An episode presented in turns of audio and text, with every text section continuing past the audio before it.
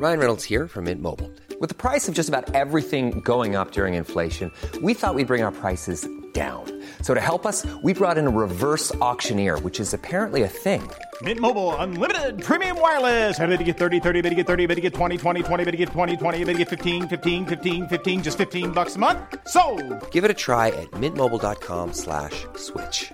$45 upfront for three months plus taxes and fees. Promo for new customers for limited time. Unlimited more than 40 gigabytes per month. Slows. Full terms at mintmobile.com. Millions of people have lost weight with personalized plans from Noom, like Evan, who can't stand salads and still lost 50 pounds. Salads, generally, for most people, are the easy button, right? For me, that wasn't an option. I never really was a salad guy. That's just not who I am. But Noom worked for me. Get your personalized plan today at Noom.com. Real Noom user compensated to provide their story. In four weeks, the typical Noom user can expect to lose one to two pounds per week. Individual results may vary. This is Little Atoms, a radio show about ideas and culture, with me, Neil Denny. This week, we're investigating the world's most mysterious air disasters with aviation journalist Christine Negroni and her book, The Crash Detectives.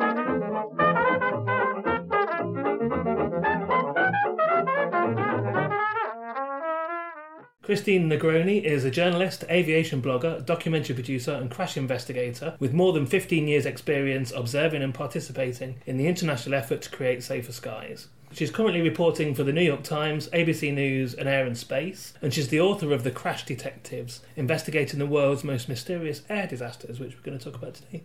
Christine, welcome to Little Atoms. Thank you so much. I'm so glad to be here. Tell me first of all, then, how you got involved in investigating air disasters. The first thing that you that you did majorly was the uh, TWA Flight 800, Right. wasn't it? Right. That's the how did a nice girl like you wind up writing about disasters question. I get that. So I I actually was working as a general reporter for CNN. I was a correspondent at CNN, and there was a, an airplane crash in 1996 that I and the rest of the New York bureau was sent out to uh, cover, and I did that. But I found it very intriguing. I mean, this was interestingly kind of like Malaysia 370 in that there were the people who believed it was a criminal act, and there were the people who believed it was a mechanical issue, and they were fighting, and there were accusations of cover up and all of that stuff. And I wound up reporting because I came to believe that the investigation was being manipulated by law enforcement for reasons of their own, but that that you know there was plenty of evidence to suggest that this really was a mechanical issue, and not just a mechanical issue,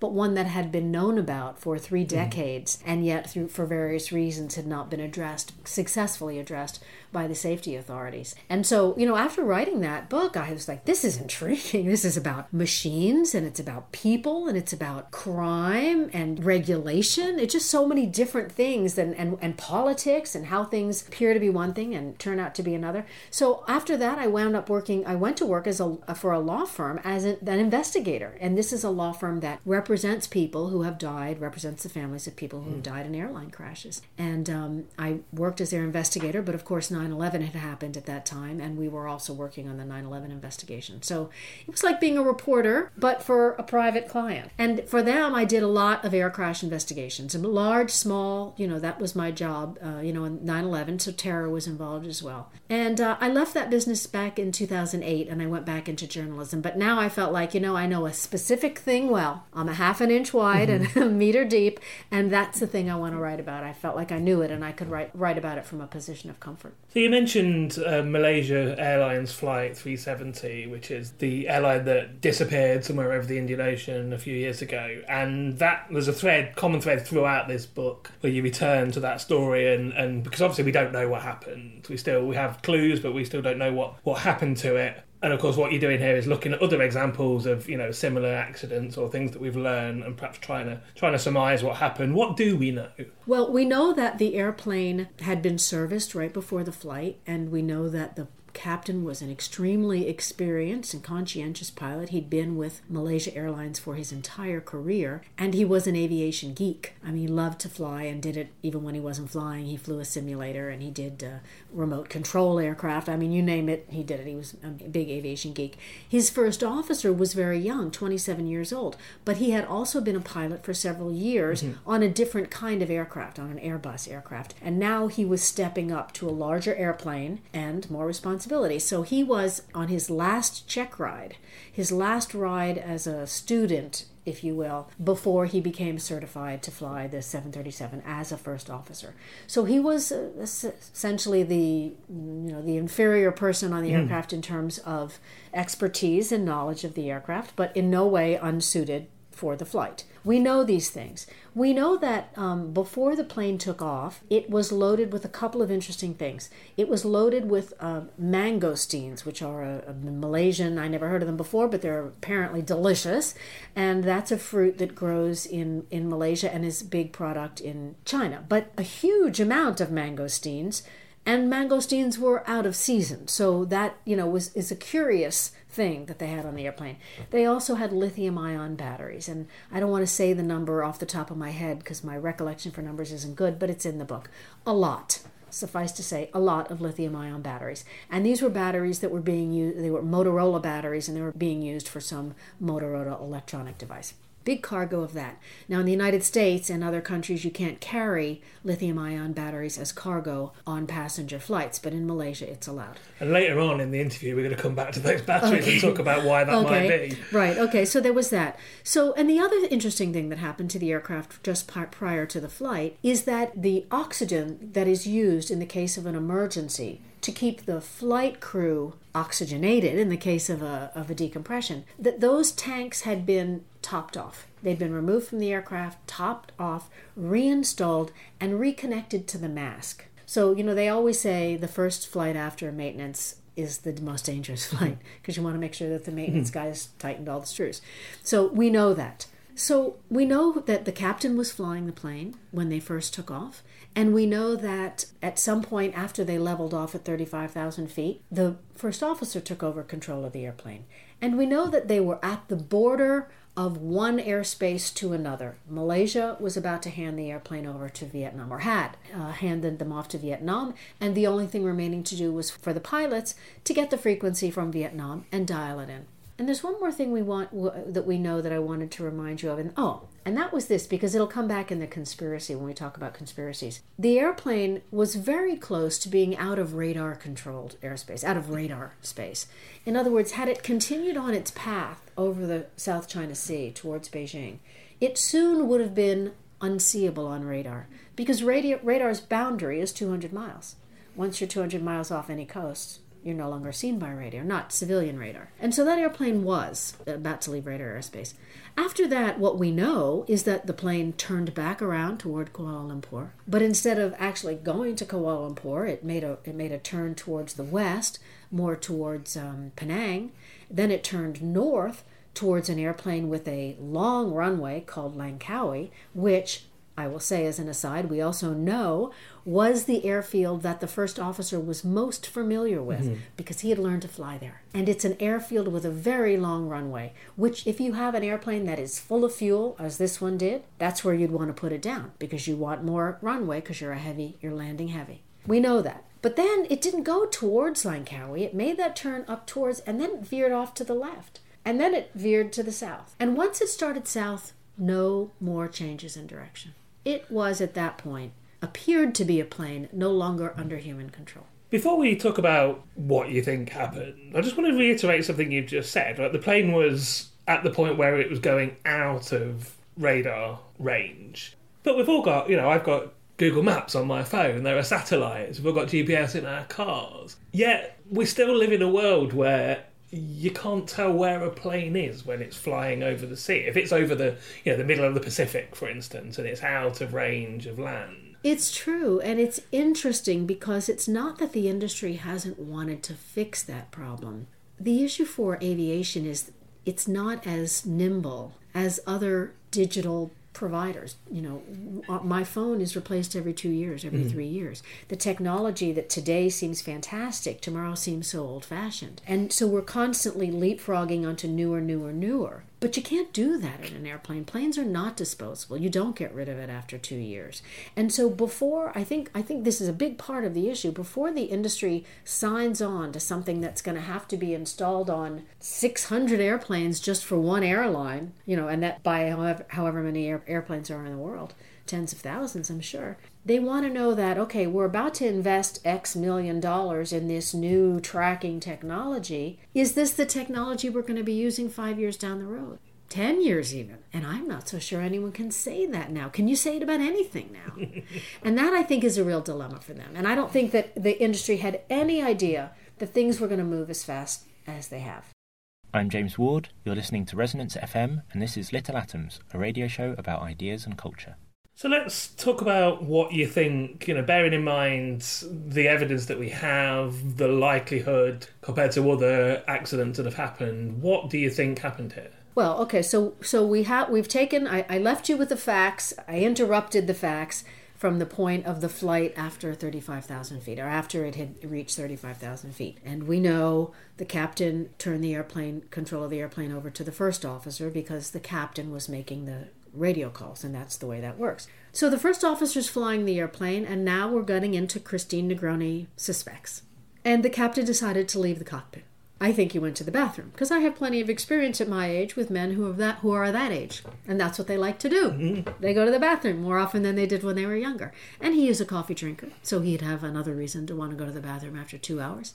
I think he got up and maybe just stretched his legs. Whatever. He left the cockpit. He went into the bathroom. He went back to talk to a flight attendant, and the first officer's in there alone. And the first officer, like any 27 year old I can imagine, is thinking, This, oh, I rule, I rock. I'm in charge of this airplane. It's mine. I'm responsible for this multi million dollar airplane. I'm taking these people. I'm capable. He's having fun, as anyone would be. And boom, something happens. I don't know where there was a decompression, but there's every reason to believe there was a massive decompression of the aircraft that caused that pilot to immediately lose oxygen, to have our oxygen to come rushing out of his body, because an airplane, a 777, is pressurized to 8,000 feet. And when, when the airplane decompresses, it goes from 8,000 feet to something in the neighborhood of 35 because that's where they were. That, that, just to, to interrupt you there, that was something I didn't know until I read in this book. I would have just presumed that it was sea level, the mm.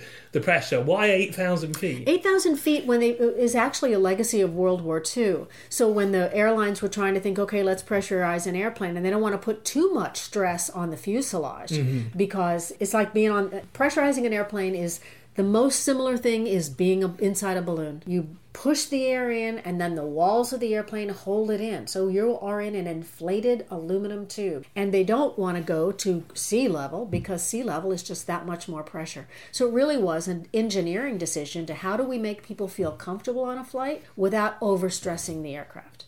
And we, we remember the Comet was an airplane that did get overstressed and mm-hmm. blow apart. And there were three of them that blew apart. And we'll, we'll get to that a bit yeah. later on as well. I'm leaping ahead from disaster to disaster. I will just skip through the field of disasters. Anyway, so, so we, are basically so, at the top of when you're on a plane, when you fly on the plane, you're basically at the top of a you know a reasonably high, high hill. Yeah. Correct. Which is why some people feel lightheaded. Mm-hmm. That's why alcohol has a more dramatic effect on you because mm-hmm. all that you know when alcohol gets into your bloodstream and there's all that oxygen. Yeah, but now you got you know less oxygen in there and some people's color vision is affected. I mean, these are just things that happen. But at any rate, so it's at 8,000 feet and they lose pressurization, and the first officer knows I mean, it's not subtle. It would be a bang. The windows of the cockpit would have suddenly turned uh, frosty mm-hmm. because mm-hmm. there's all that humidity. Uh, humans emit humidity, and it's 35,000 feet. That's dry and cold, and all of that, you know, humidity in the air turns to ice and it sticks to the glass. That's what would have happened. It would have been chilly for him. He would have felt that cold. Temperature's minus 60 degrees. Sorry, that's Fahrenheit. I can't do the translation, but minus 60 degrees Fahrenheit. It is cold. So he immediately knows he has a problem. One of the first symptoms of hypoxia is trembling of the extremities. He's got shaking hands. He's reaching over with his shaking hands to dial in the emergency frequency on the transponder. He might have even been trying to deal with the Vietnamese at this time because that was the task that was left to him. But he turns the transponder, instead of turning it to 7700, which is the international emergency code, he turns it to standby. And that's that. I don't think he did it intentionally. I think he inadvertently put it to standby in an attempt to notify people that he had a problem. And now he puts his mask on. And here's the second problem. He puts his mask on, and instead of getting 100% oxygen under pressure, which would be required at that altitude to rejuvenate him, he could be alive with less. But to rejuvenate him and bring him back to mental function, he needs it's like putting your face up to a, an air conditioning vent. He puts the mask on and he waits to feel better, or he hopes to feel better. And he probably does a little, mm-hmm. but he's not getting what he needs to resuscitate him intellectually. And from that point on, everything he does is idiotic because he doesn't have the mental capacity. There's no not enough oxygen feeding his brain.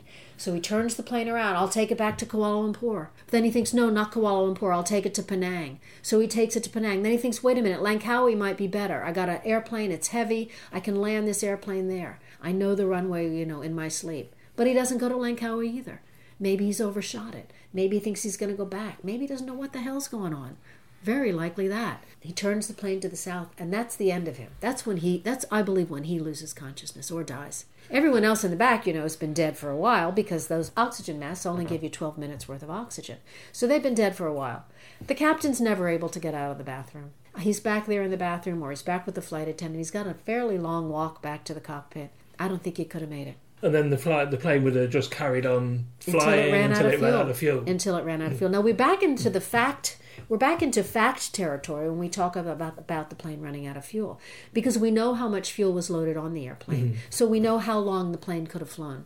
And we know how long the plane had power because of the Inmarsat satellites. So we know the plane had power for about the same amount of time as the plane had fuel. So that we know. As I mentioned, you, you know, you, this surmise comes from looking at other examples of accidents that have happened where a similar thing has occurred. And I wanted to talk about an example of decompression, which is uh, the Greek flight, Helios Flight 522. Tell us about that accident. Well, Helios 522 happened in 2005, and Malaysia 370 happened in 2014. So I was in Malaysia at the time when we learned. So I came there maybe a week after, maybe uh, six days after it disappeared, but right around the time that they first announced, the Malaysians first announced, oh, the plane was actually flying. Don't double check me on the timing six days whatever but i can tell you for a fact i was there when they came out and said we have an announcement to make. The plane was flying for seven hours. That was huge. I mean we were like what do you mean it was flying? Because everyone thought the plane had crashed you know something had happened it had crashed into the south china sea on its way to beijing this was i mean truly this was like earth shaking for us and that's when i thought flying seven hours same course for the last five hours this sounds like Helios 522. That's what I'm thinking. I knew about Helios 522 because I had written a lengthy article about decompression, hypoxia, and other cases. I know uh, over here in the UK they're very uh, enthusiastic about golf and Payne Stewart. He was our American golf hero, and he had died in, an, in a case just like that. The plane lost pressurization, the pilots didn't realize it or couldn't do anything about it, so everyone fell unconscious and the plane continued on until it ran out of fuel. Payne Stewart led me to Helios, and Helios is a somewhat similar story and somewhat different. It's different in that that airplane took off and the pilots probably failed to pressurize the aircraft. Maybe they had a mechanical problem. I don't we don't know why it failed to pressurize. We do know it did not pressurize. Mm-hmm. So the plane takes off and it's fine, everything's fine, everything's normal. But at about 10,000, 12,000 feet, they get an, an alarm and the alarm and the oxygen masks drop. So now they know, they should know, they have a problem with pressurization in the aircraft. Unfortunately, they were both smokers as well. They didn't realize that they were already suffering the effects of oxygen deprivation. Mm-hmm. Because rather than hear the alarm and think, oh, we have a pressurization, pressurization problem, let's put on our masks, they think, oh, we have a problem with the takeoff configuration, let's fix the problem. So they start trying to work on a problem they don't have without putting their masks on. And then they both fall unconscious. So the plane continues. It's on autopilot to Athens. It continues to climb. It reaches cruise altitude. It heads towards Athens. Two hours pass. Everyone in the airplane is sur- surely dead because they don't have any oxygen, except for one guy. He's a flight attendant who's also training to be a pilot. And he remarkably has gotten a hold of the flight crew oxygen bottles, each of which holds a half an hour of oxygen. And he is running through these bottles, one after another after another, keeping himself alive. What he hasn't done is gone into the cockpit to find out what's gone on. But after two hours, he's at the end of his last bottle. Now he goes in. And he goes into the cockpit and he sees the frosted glass. He sees the first officer dead over the yoke. He sees the captain dead behind a seat. He sits down in the captain's seat. He puts the captain's air mask, oxygen mask on, and proceeds to say, Mayday, Mayday. He knows he's in trouble. He's getting oxygen now. And the Greek fighter pilots who are on either side of the airplane, they've been dispatched because this plane is flying in Greek airspace without any kind of radar, uh, uh, radio. They're trying to figure out why nobody's talking and there's no, you know, and there's no communication from this flight crew. And they see the guy enter the cockpit, and now they figured it out because they're pilots. They know what frosted windshield means. It means that airplane has no pressurization, and if nobody's talking, it's because they're dead. So they see the guy enter. They must have been kind of thrilled with that, and they motion, "Follow us." But he can't follow them because they're seven minutes away from running out of fuel. So he fumbles around, but the first engine begins to uh, run out of fuel, and then the second, and then the plane crashes into the side of a mountain.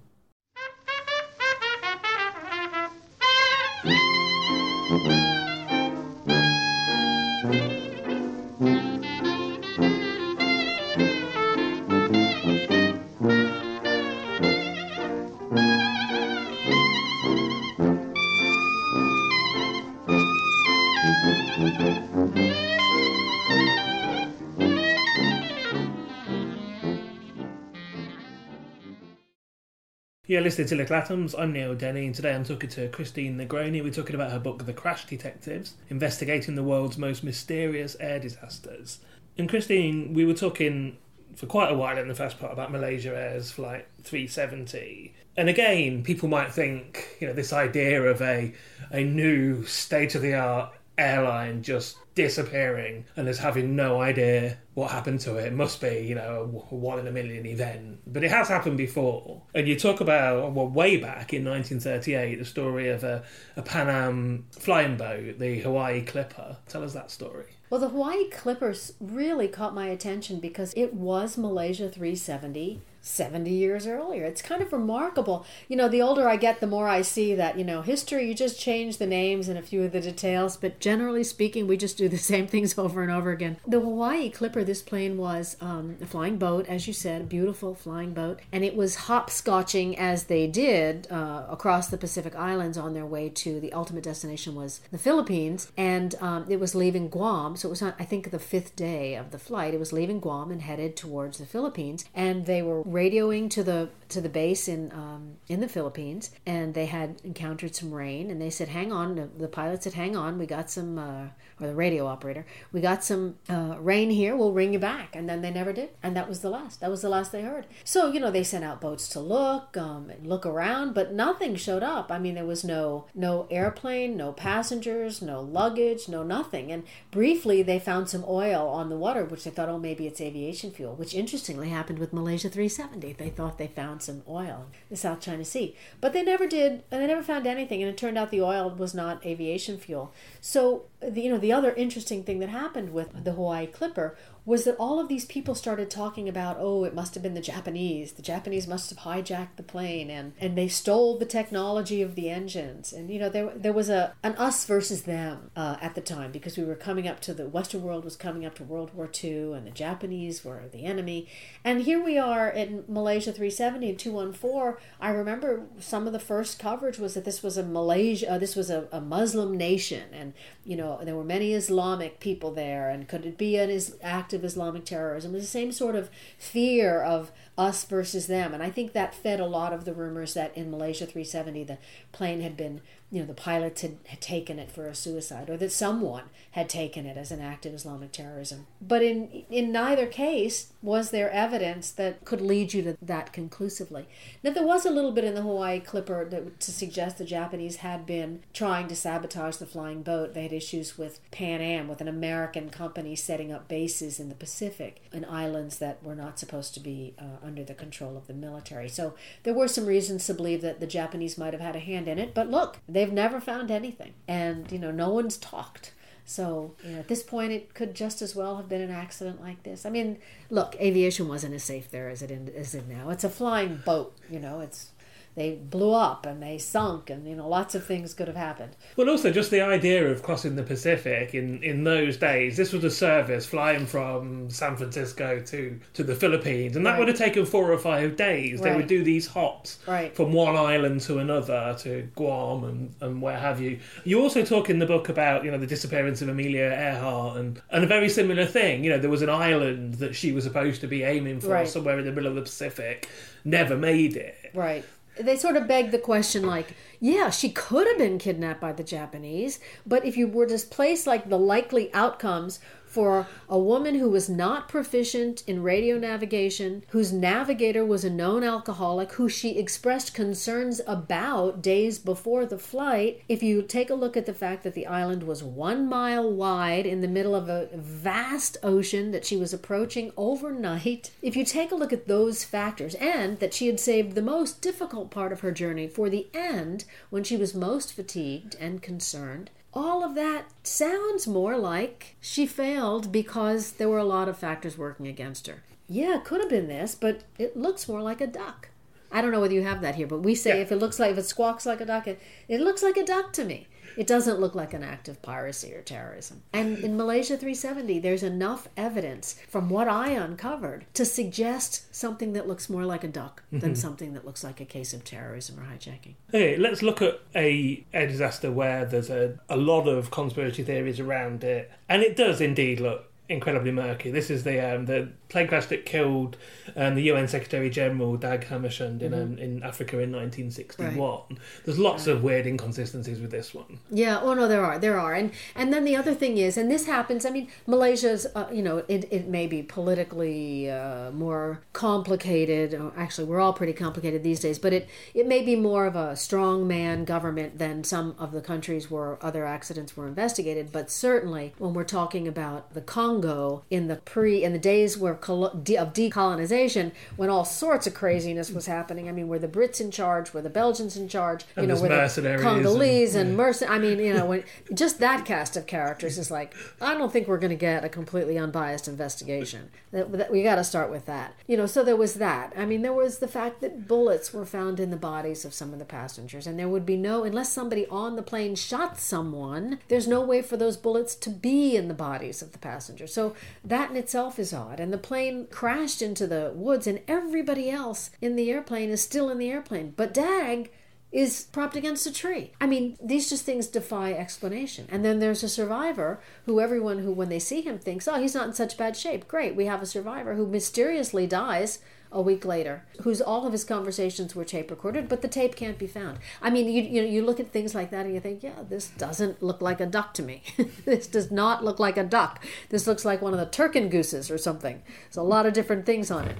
Okay, let's talk about a. We've been talking about you know a, a couple of crashes where there are conspiracy theories around them, and you know, and I say conspiracy theories in that in that way. Far fetched conspiracy theories is obviously what I mean by that. I want to talk about one which I think is probably the most shocking story in the book, which really happened, where there was a conspiracy and a cover up. Um, and this is Air New Zealand Flight 901, and a disaster that happened in my lifetime. And this was the first time I'd ever heard of it, and it's an amazing story. It is. It really is. And you know, I, I think I made it the last one in my section on conspiracies. And the way I describe it is if you told somebody this story, they'd think you were crazy. Mm-hmm.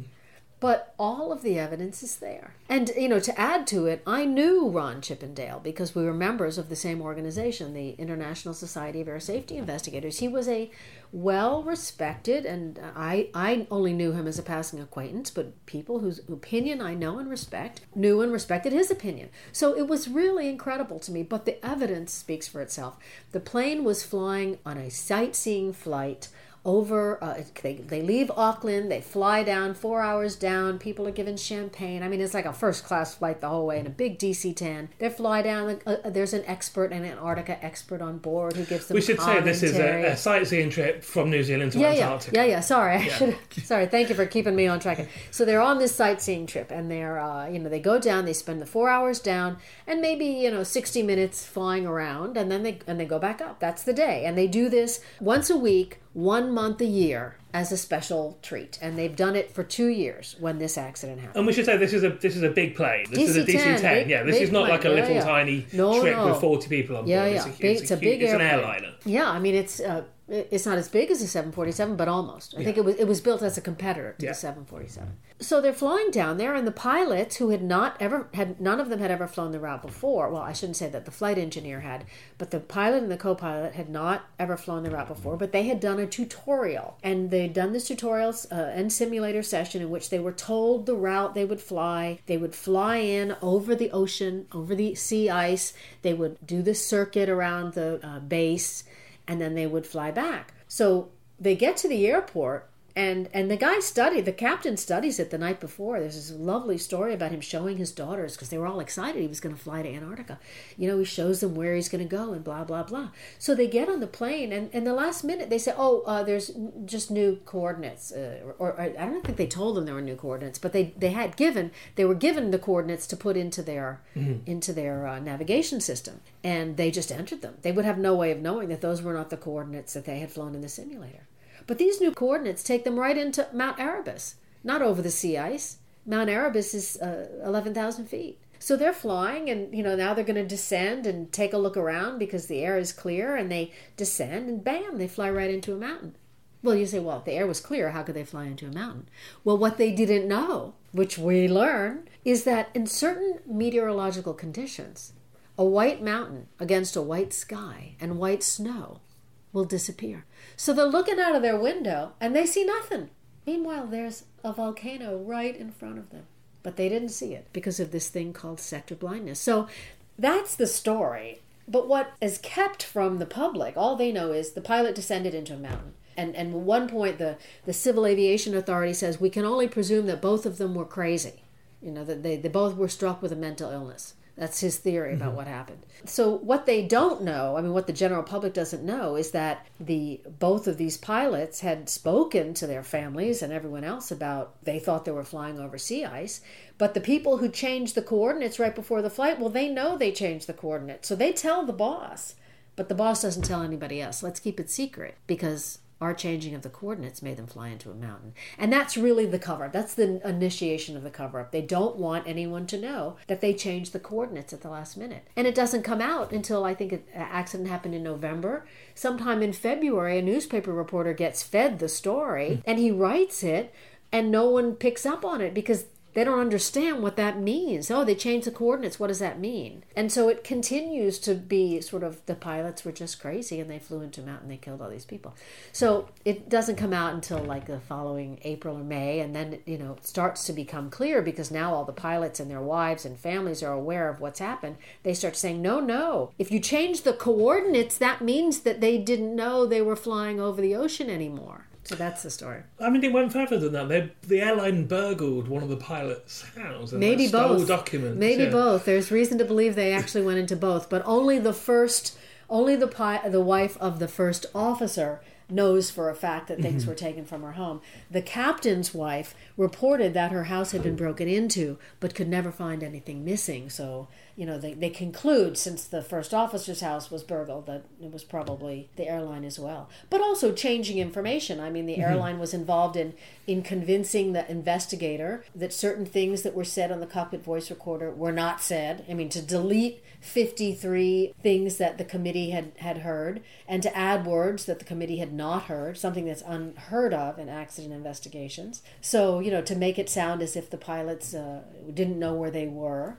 Yeah, so there was just a lot of a lot of craziness. But you know interestingly they never actually that air new zealand i think actually i shouldn't i shouldn't say that. In the past couple of years i think air new zealand finally issued an apology. But the government has never withdrawn the report suggesting that the pilots flew into the mountain saw it and flew into it. They never even though there are now two official reports they are two reports in conflict. They've never rescinded the original one which was the product of this cover up I'm Michael Brooks. You're listening to Resonance FM, and this is Little Atoms, a radio show about ideas and culture. Another theme of this book, obviously, is about investigating crashes, and we can learn from those crashes. Obviously, the you know the airlines are supposed to learn. Sometimes they do, sometimes they don't. But take lessons from the, the crashes and make air travel safer. I want to look at a few examples of where perhaps we've learned something or, or indeed haven't. And first of all, you've already mentioned the um, the so glamorous de Havilland Comet, the first jet passenger airline which, as we now know, was just a, a disaster waiting to happen. Tell us the story of the comet. You don't want to be the first. You really don't. You know, I, I met a fellow from Airbus the other day, and we were talking about the Dreamliner and its lithium ion battery problems, which are in the book. And he said, Yeah, you know, I said, Well, I guess Airbus is pretty happy it happened to the Dreamliner first because you could go back and fix. And in fact, that's the case. I mean, that is both the glory and the penalty of being the first out is that people learn from your mistakes. In the case of the Comet, they had this amazing jet aircraft and they'd done a lot of things right, but they didn't do everything right and they didn't know. And you know, they they knew the plane was coming apart, but they just didn't know why. They had other issues with the way the plane took off, its handling characteristics close to the ground because they were all transitioning from propeller planes to jets and the aerodynamics are different. So, you know, they, they were learning as they went along. Unfortunately, they had three accidents in which a number of people died before they figured out what the problem was. And the airplane became, I mean, the second version and the third version became apparently quite robust and reliable, but I think that the, the Comet 4s were flying into the 1980s. You can't argue with that. But sometimes learning can be painful. Well, I said we were going to talk about the lithium-ion batteries uh-huh. again, and you you've just mentioned them again. So tell us about the story of the uh, the Boeing Dreamliner 787 and it, and its battery saga. Yeah. Well, you know, uh, when I was talking to the fellow from Airbus and, and someone else, this was at a discussion at the Royal Aeronautical Society, so there were a lot of people in, involved in the conversation. Someone said, you know, but you gotta you gotta credit Boeing for making a remarkable aircraft. I mean, it is a remarkable aircraft, no question about it. But and I said in reply, I said said, listen,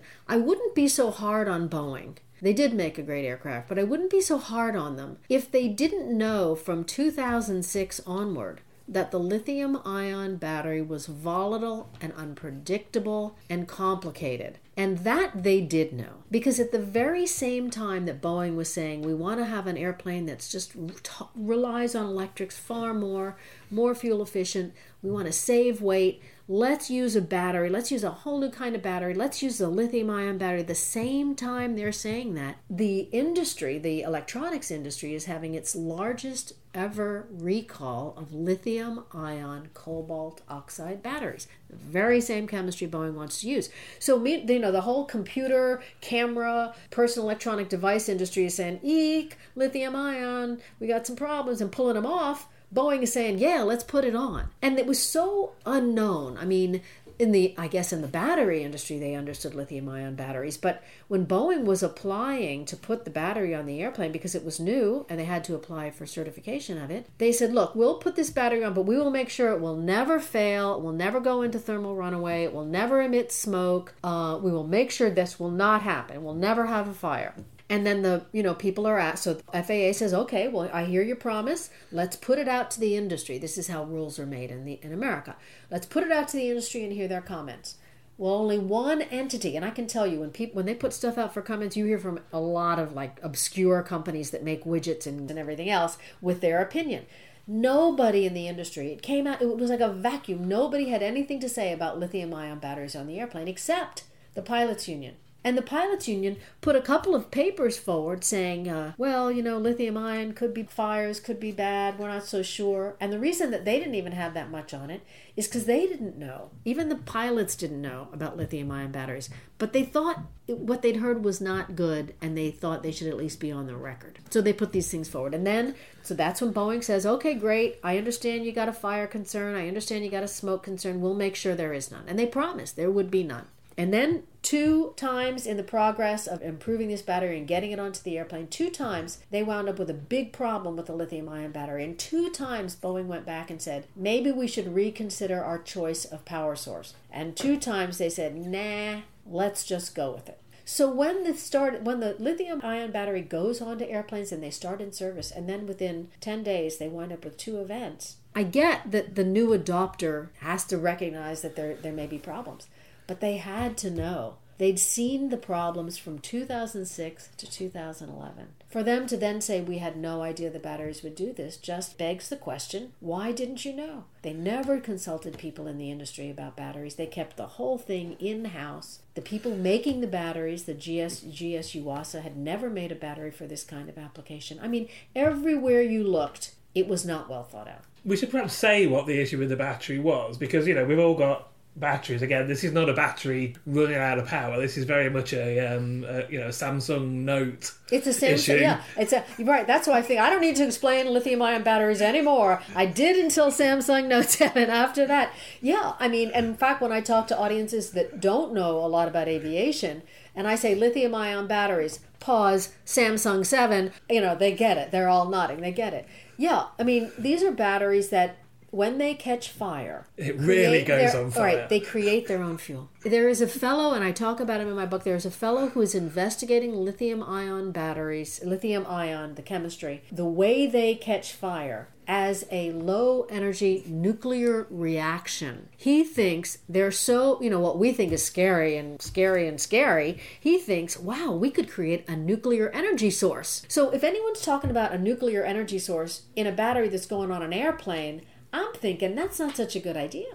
And I don't think I'm alone. But rather than after they had these problems and you know and they came up with a solution in which they'd put the battery in a titanium housing and they'd put the housing inside the airplane and then run a big chimney out the side so that if the battery fails all the smoke will go outside and it can burn itself out because it's in titanium. They'd let the airplanes fly again and darned if there weren't more battery failures. So now we've got battery failures, and I call up the because I think this is a story separate from my book because I was still writing the book, but I was still doing journalism. I called up the FAA and I said, "Listen, tell me how many since the fix." How many batteries have had failures similar to the pre-fix, you know, the, to, to the Japan Airlines issues? And she said, "I can't tell you." What do you mean you can't tell me? She says, "I can't tell you because we're not keeping track."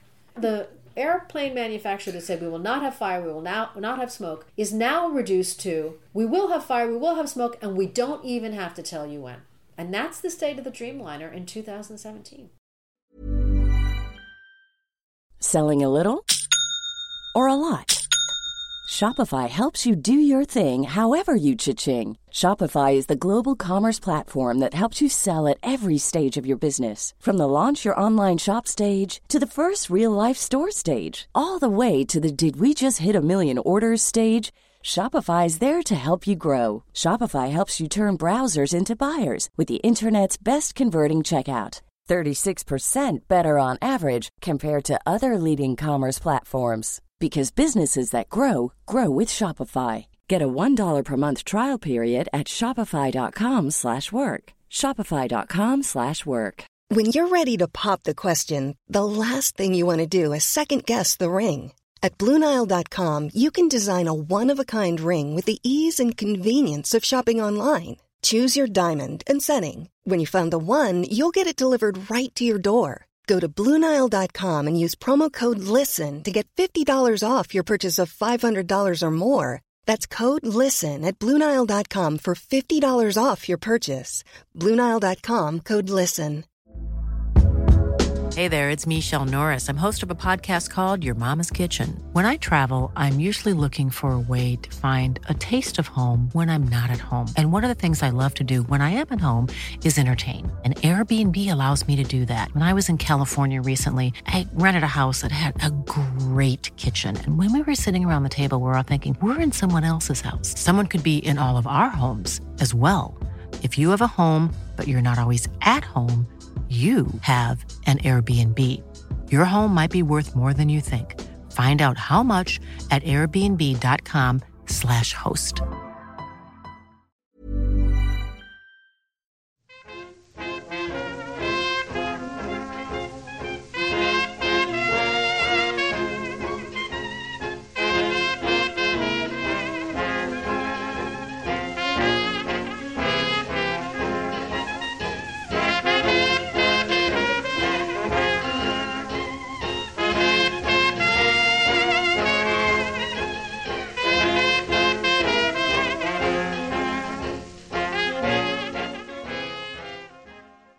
Listening to Little Atoms. I'm Neil Denny. Today I'm talking to Christine Negroni. We're talking about the Crash Detectives investigating the world's most mysterious air disasters.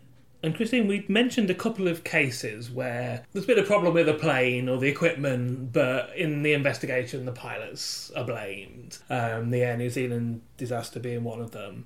But there are pilot errors, right? Pilots are human, and, and a lot of disasters are caused by pilot errors. And, and once these disasters happen again, there is things done, steps taken to try and prevent those. And I want to talk about, well, what still remains the worst air disaster, the Tenerife 1977 disaster. Remind us what happened there, and then we can talk about. There's there was a culture of macho right stuff. The pilot is always right. Right, right, right, right. And if you go back and look at movies from the 30s and 40s, uh, the High and the Mighty and films like that. I mean, they really, I mean, the, the captain slaps the first officer. I mean, truly, it was a very different culture.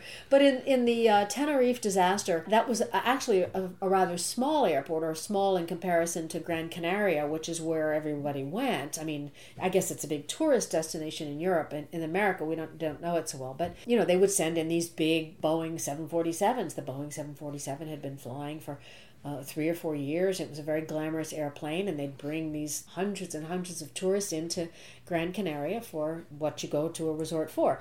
And um, there was a bomb threat at that airport. I think it's called Los Rodeos Airport. And because of the bomb threat, they had to take all these uh, jumbo jets and divert them to another airport until that you know they were able to reopen the airport at Los Rodeos. So they sent them into Tenerife, and uh, you know, and then there are just piles and piles of 747s and every other kind of large airplane, you know, waiting for the airport in Gran Canaria to open. And then when they open the they open the airport, they send the start sending the 747s back out. So because it is a small airport and, and people were parked, uh, planes were parked on one of the the runways or the taxiways, they would send the airplanes down, taxiing down the runway. Then at the end of the runway, they'd turn around and take off and there'd be somebody behind a plane behind the first one, and that plane would veer off onto a taxiway while the first plane was taking off. Then the second plane would pull on out and then take off. So, in other words, at some point in time, this is a complicated way of explaining that at some point in time, one airplane would be facing the other mm-hmm. airplane, and the plane that was going to take off had to wait until the plane he was facing pulled off the taxiway. Now, it is sunny when this operation begins. But after the first, and, and two planes take off, and the next two come down, the KLM 747 is first, and he, li- he turns around, he lines up, and he's got clear skies. But where the other 747 is, about a mile down the runway, he's in fog. He can't see anything. And he thinks it's foggy. They've closed the airport again. So he's looking for the taxiway, but he's in fog. He can't see it. So they're kind of creeping along, but they're not in any big rush or any big hurry because he thinks the airport's closed. Meanwhile, back in the sunny side of the airport, the captain is thinking, we got to get this airplane going. I'm almost meeting my flight duty times, meaning if I don't get to Gran Canaria by a certain time, I'm going to have to overnight or be in violation. If I have to overnight, 240 or 350 or however many people who are going to get on this plane, they're going to have to overnight. And that's going to cost the company a lot of money. So he wants to take off. So he starts to take off. And the first officer says to him, Are they clear? Are they clear? And he, uh, there's a, actually, I'm getting that a little bit confused, but the point is, he wants to take off and the first officer doesn't. Mm-hmm. But he, and he indicates in a somewhat hesitant way that maybe the other 747 isn't off the runway. And at first, the captain pauses, but after a minute, he says, We go. And they take off. And so they're rolling down the runway. Meanwhile, the Pan Am is still in the fog. He can't see the KLM. And just as it, it gets close enough so that he can see it, he starts, the first officer starts screaming, pull off, pull off, pull off. And the KLM 747 sees it's got a 747 in front of him. He, he just pulls the yoke back. He's not at takeoff speed, but he pulls the yoke back just to get up in the air and he gets up in the air but he can't sustain it. And it clips up the it clips off the roof of the 747 so big fire. I mean the airplane the klm had just been refueled. Big fire results. 60 some odd people survive and everyone else 500 and change die in the fire. That's why the biggest airline disaster in the world uh, at the time and even to this day and, and biggest you know biggest disaster in one in one accident but the second part was people were like, how did that captain get it so wrong? How did two other officers on the flight deck, having concern that the runway was not cleared, why did they not speak up?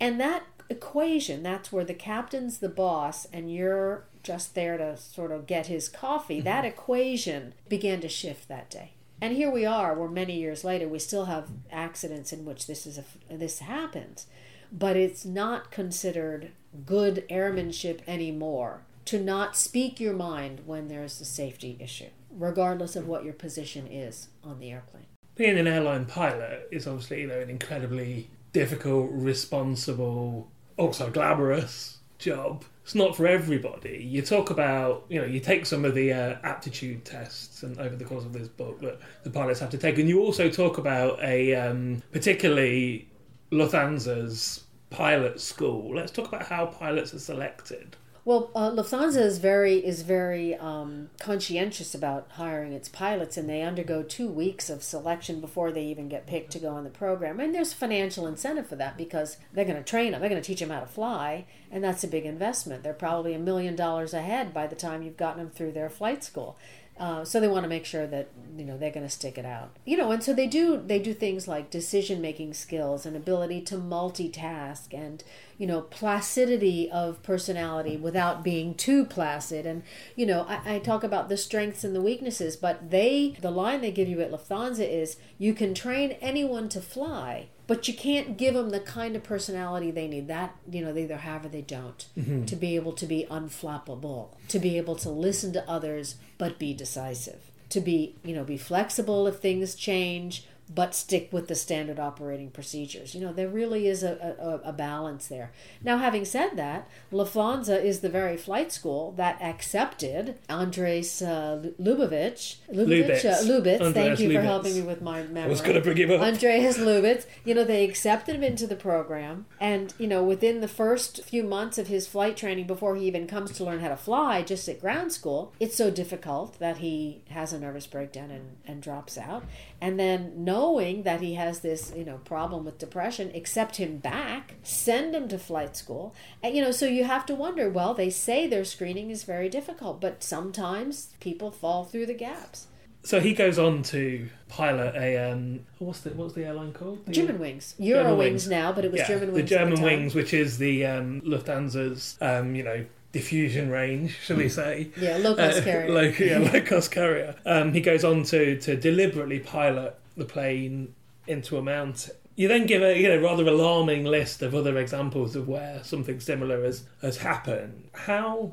how often does that happen? That a Now I'm going to challenge deliberately crash a that. In the movie Annie Hall, do you remember the movie Annie Hall when he and, and Diane Keaton they go to the shrink and he says uh, the shrink says to Woody Allen, "How often do you have sex?" He says, "Never, terrible, three times a a week." week. Yeah. Yeah. and then uh, Annie Hall says, "All the time, once or three times a week, whatever it is."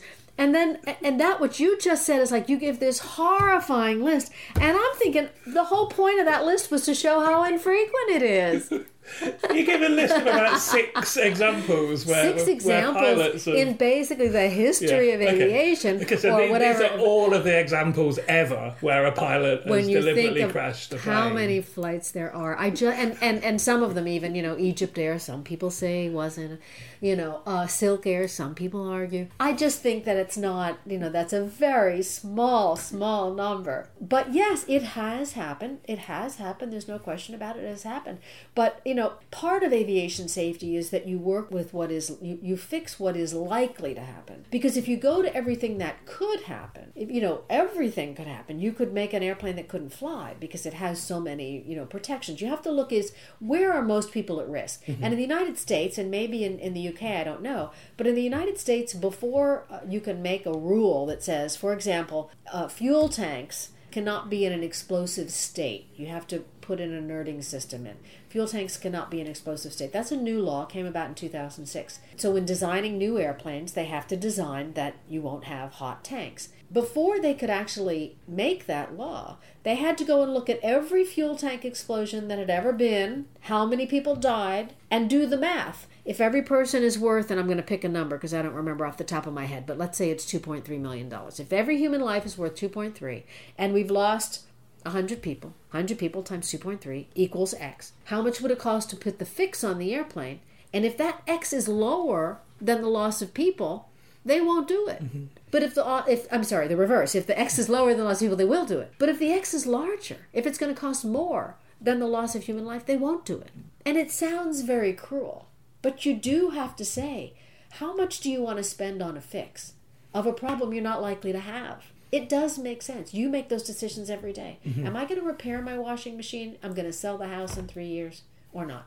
That's a cost benefit analysis. Okay, well, well I've, I've, I've sort of besmirched the honour of pilots there, and, and, and let's finish off the interview getting that back. You spend time at the end of the book talking about ways in which pilots, you know, their knowledge and experience, teamwork between colleagues, their ability to make decisions is important remains important. And um, everybody will know that planes are getting more and more automated. There's this idea that planes nowadays almost fly themselves. Are they too automated? How dangerous is it that planes are getting more and more automated, or is that a good thing? Do you think? Uh, you know, I'm going to say I'm I'm 50. Per, I, I could argue that either side. How much sex are you having?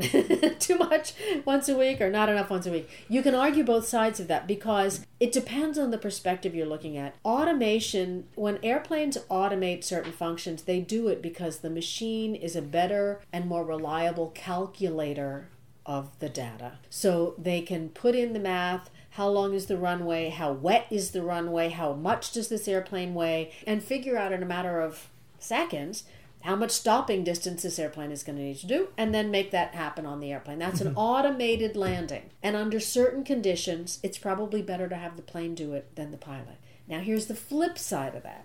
The flip side of that is that if you have pilots doing automated landings, especially the tricky ones, too much, they lose their ability to do the tricky landings. And what do they do when they must? And that's the yin and the yang of automation Mhm. because the machine can do some things better.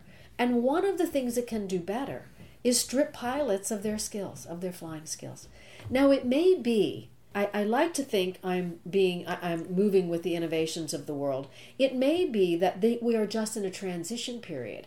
And the pilots who are what they call stick and rudder pilots, you know, they learn to fly as kids and they, they feel, you know, they feel the weight of the airplane and they, you know, they, they got it. The Lindberghs, you know, the Lindbergh uh, era flyers. That stick and rudder pilots will not be here forever. But the pilots who are the 27 year olds, you know, who, who flight simulators since they were three and understand the computer that can take my phone and, you know, fly an airplane with it because they understand technology, they'll be the pilots of tomorrow. And they may have a better relationship with automation. They may Mhm. understand the technology. So it could be that we're in that transition period. I do. I hear pilots my age and, and older saying things like, you know, pilots have lost their stick and rudder skills. You know, this is bad for safety. I'm not so sure I agree.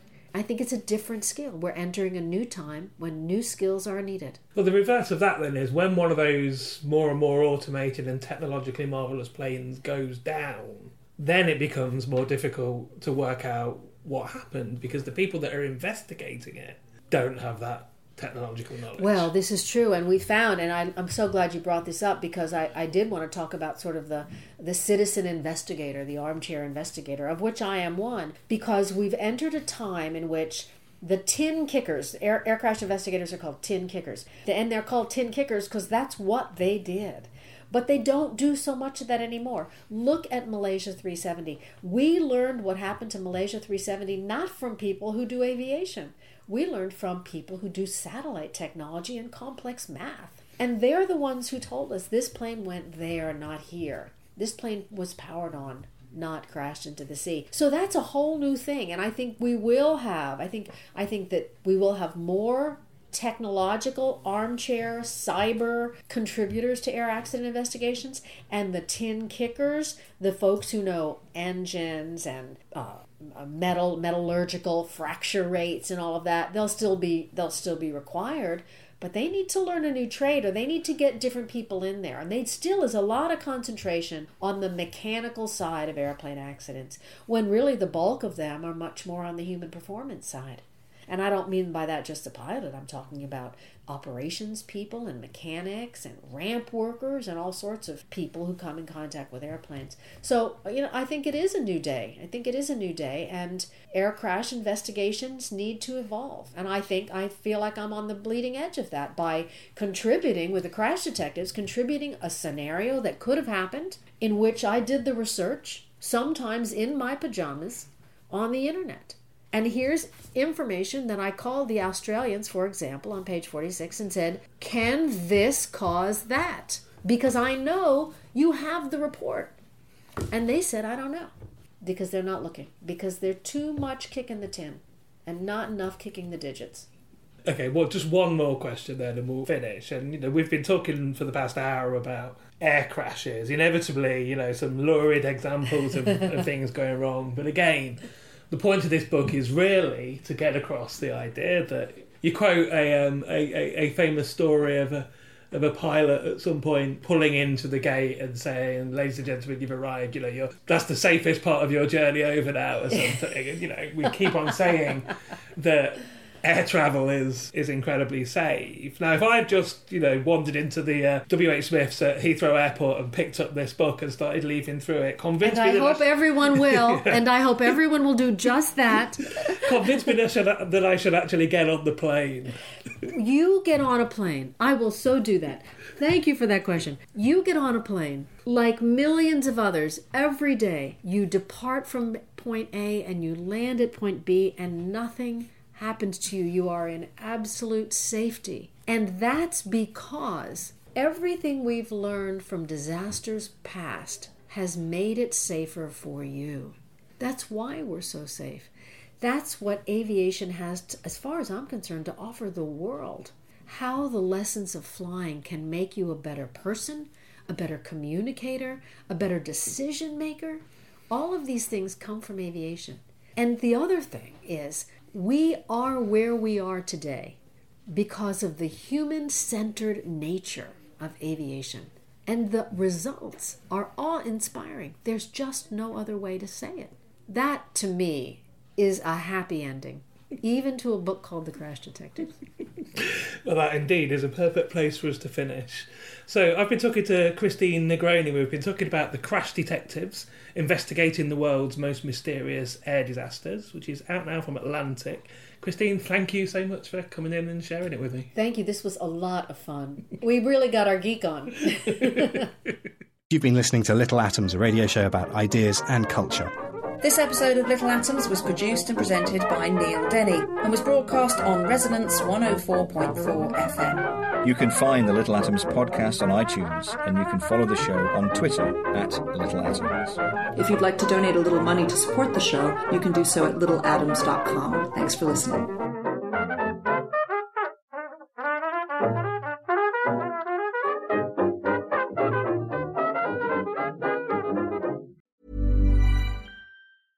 Mom deserves the best, and there's no better place to shop for Mother's Day than Whole Foods Market. They're your destination for unbeatable savings, from premium gifts to show-stopping flowers and irresistible desserts. Start by saving 33% with Prime on all body care and candles. Then get a 15-stem bunch of tulips for just $9.99 each with Prime. Round out Mom's menu with festive rosé, irresistible berry chantilly cake, and more special treats. Come celebrate Mother's Day at Whole Foods Market. Hey, it's Paige DeSorbo from Giggly Squad. High quality fashion without the price tag. Say hello to Quince. I'm snagging high-end essentials like cozy cashmere sweaters, sleek leather jackets, fine jewelry, and so much more. With Quince being 50 to 80% less than similar brands. And they partner with factories that prioritize safe, ethical, and responsible manufacturing. I love that. Luxury quality within reach. Go to quince.com slash style to get free shipping and 365 day returns on your next order. Quince.com slash style.